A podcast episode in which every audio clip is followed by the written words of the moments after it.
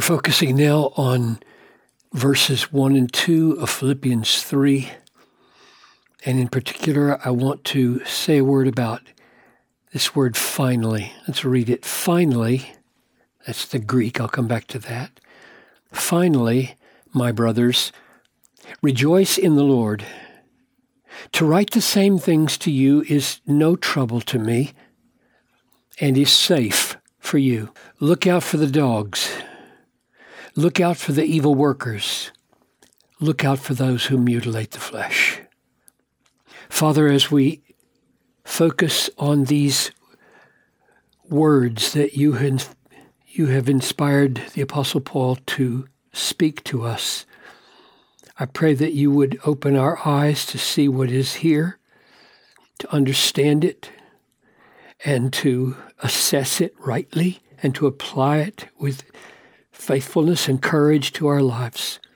In Jesus' name, amen. The reason I'm putting the Greek here and pausing over the word finally is because this word isn't in its basic meaning final. In its basic meaning, it's what remains. It's used three other times. Let's look at them. Philippians 4:8, again translated, finally, brothers, whatever is true, which should alert us to the fact that if you got two finallys, it's a little bit odd.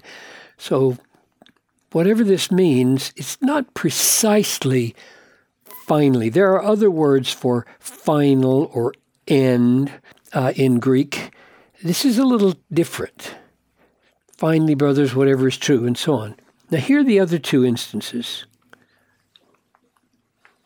I ask you also, true companion, help these women who have labored side by side with me in the gospel together with Clement and the rest, toilopoin, the rest, same word, just plural, of my fellow workers. Here's the other one, 113.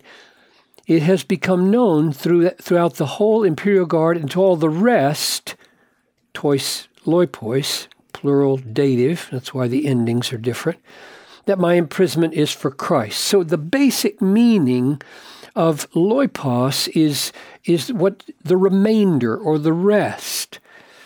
And then the best we can do in English might be something like finally. But may I suggest this?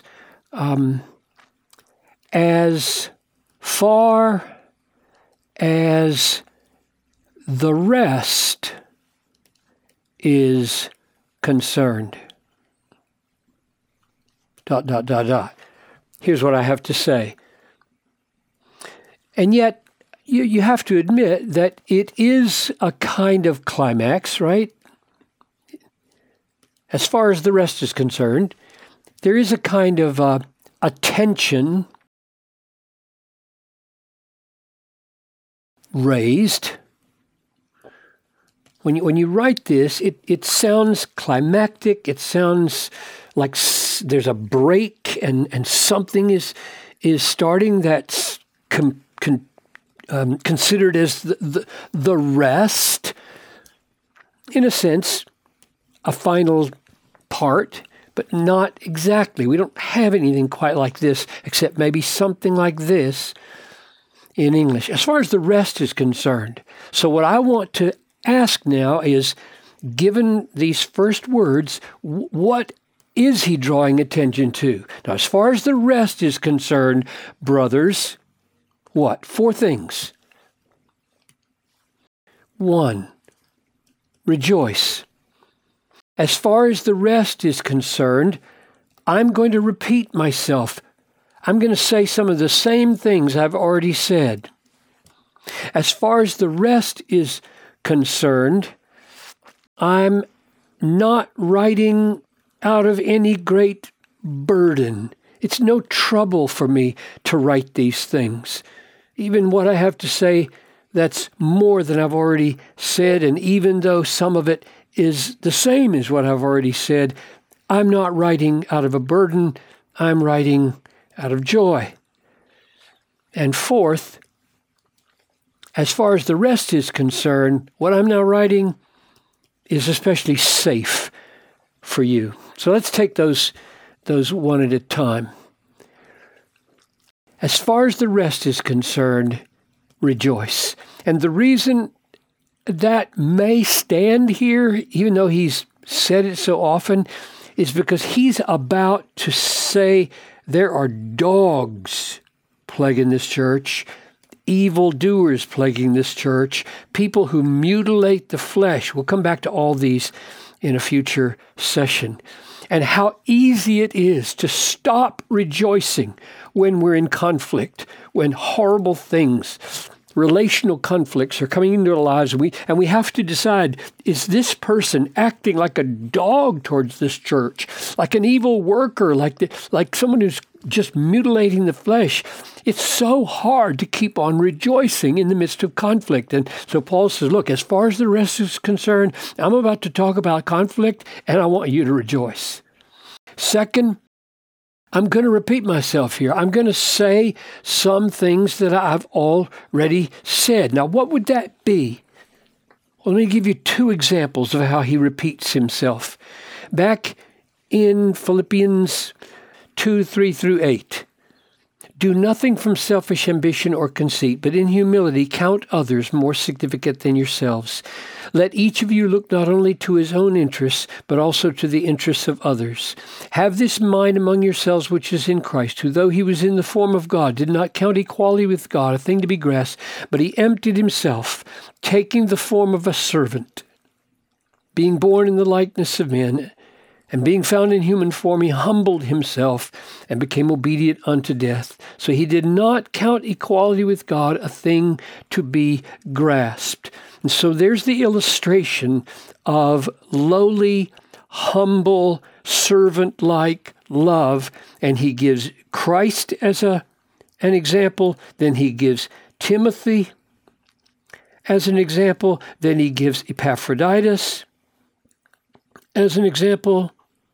Epaphroditus as an example. And you might think, well, that's enough. And here he's saying, no, I'm going to show you this again. I'm going to write the same things again. So he gives here in 3:4-8 himself as an example. If anyone thinks he has reason for confidence in the flesh, I have more. Circumcised on the 8th day, of the people of Israel, of the tribe of Benjamin, a Hebrew of Hebrews, as to the law, a Pharisee, as to zeal, a persecutor of the church, as to righteousness in the law, blameless.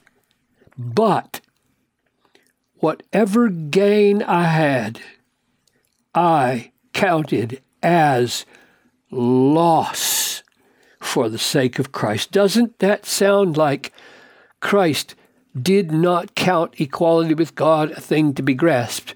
I'm not saying there's a perfect parallel. I'm just saying both of them involve deep self-denial, deep humility, deep servanthood. So he's repeating himself in the sense that he's giving himself as another example besides Christ and Epaphroditus and Timothy. Here's another example of what's repeated. Back in chapter 1, verse 17, the former, these preachers he's referring to, proclaim Christ out of selfish ambition, not sincerely. And he has said, or he's going to say in 2:3, do nothing from selfish ambition. This is one of his main points, is don't be selfish. Be willing to count others more significant than yourselves. And here he's referring to preachers who preach they proclaim Christ out of selfish ambition. And now in 1:27, he calls them opponents. Don't be frightened in anything by your opponents. Now, I don't know if those two groups are the same. I'm just pointing out he's dealing in the first part, the first two chapters, with those who directly oppose what he's teaching in 2:3 of doing nothing from selfish ambition. And here he's saying, you've got opponents that you're up against. And so when he says here, I'm going to write some same things to you, and the next thing you hear is he's warning about dogs and evildoers and those who mutilate the flesh, that's repetition. In other words, he's coming back to something he didn't finish. Some of the same things of people who are opponents, and we'll need to talk about that. And then there's this wonderful statement, and I'm not writing out of a sense of onerous burden. I want to model for you what I'm telling you, that in spite of the fact that you're going to face these kinds of opponents, I want you to rejoice. And I'm writing about them right now without a sense of, oh, poor me, oh, poor you, aren't we burdened with heavy troubles? No.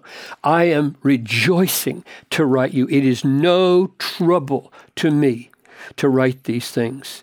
And lastly, it is safe for you. So can you conclude from that? I would. Warnings are safe for Christians to get. So many people don't want to hear negative warnings. Well, we shouldn't be overwhelmed by negative warnings, and that's why he starts with joy. Because if you get so jaundiced and embittered by the opponents that you see around you in the culture or in the church, that all you can do is ever bemoan your opponents, then you've lost sight of this and this. I'm telling you first to rejoice, and I'm telling you it's no trouble for me to write about this. I'm not writing out of a great burden, onerous sense of misery. I am with you rejoicing in Christ. So it's safe for you to be warned, and it's safe for you to see my personal example. In fact, these last two chapters are filled with Paul's personal example, not only here in chapter 3, but especially over in chapter 4. And he never really does leave behind his main concern about the kind of sweet, deep, humble, servant-like focus on love that he was angling for in chapter 2.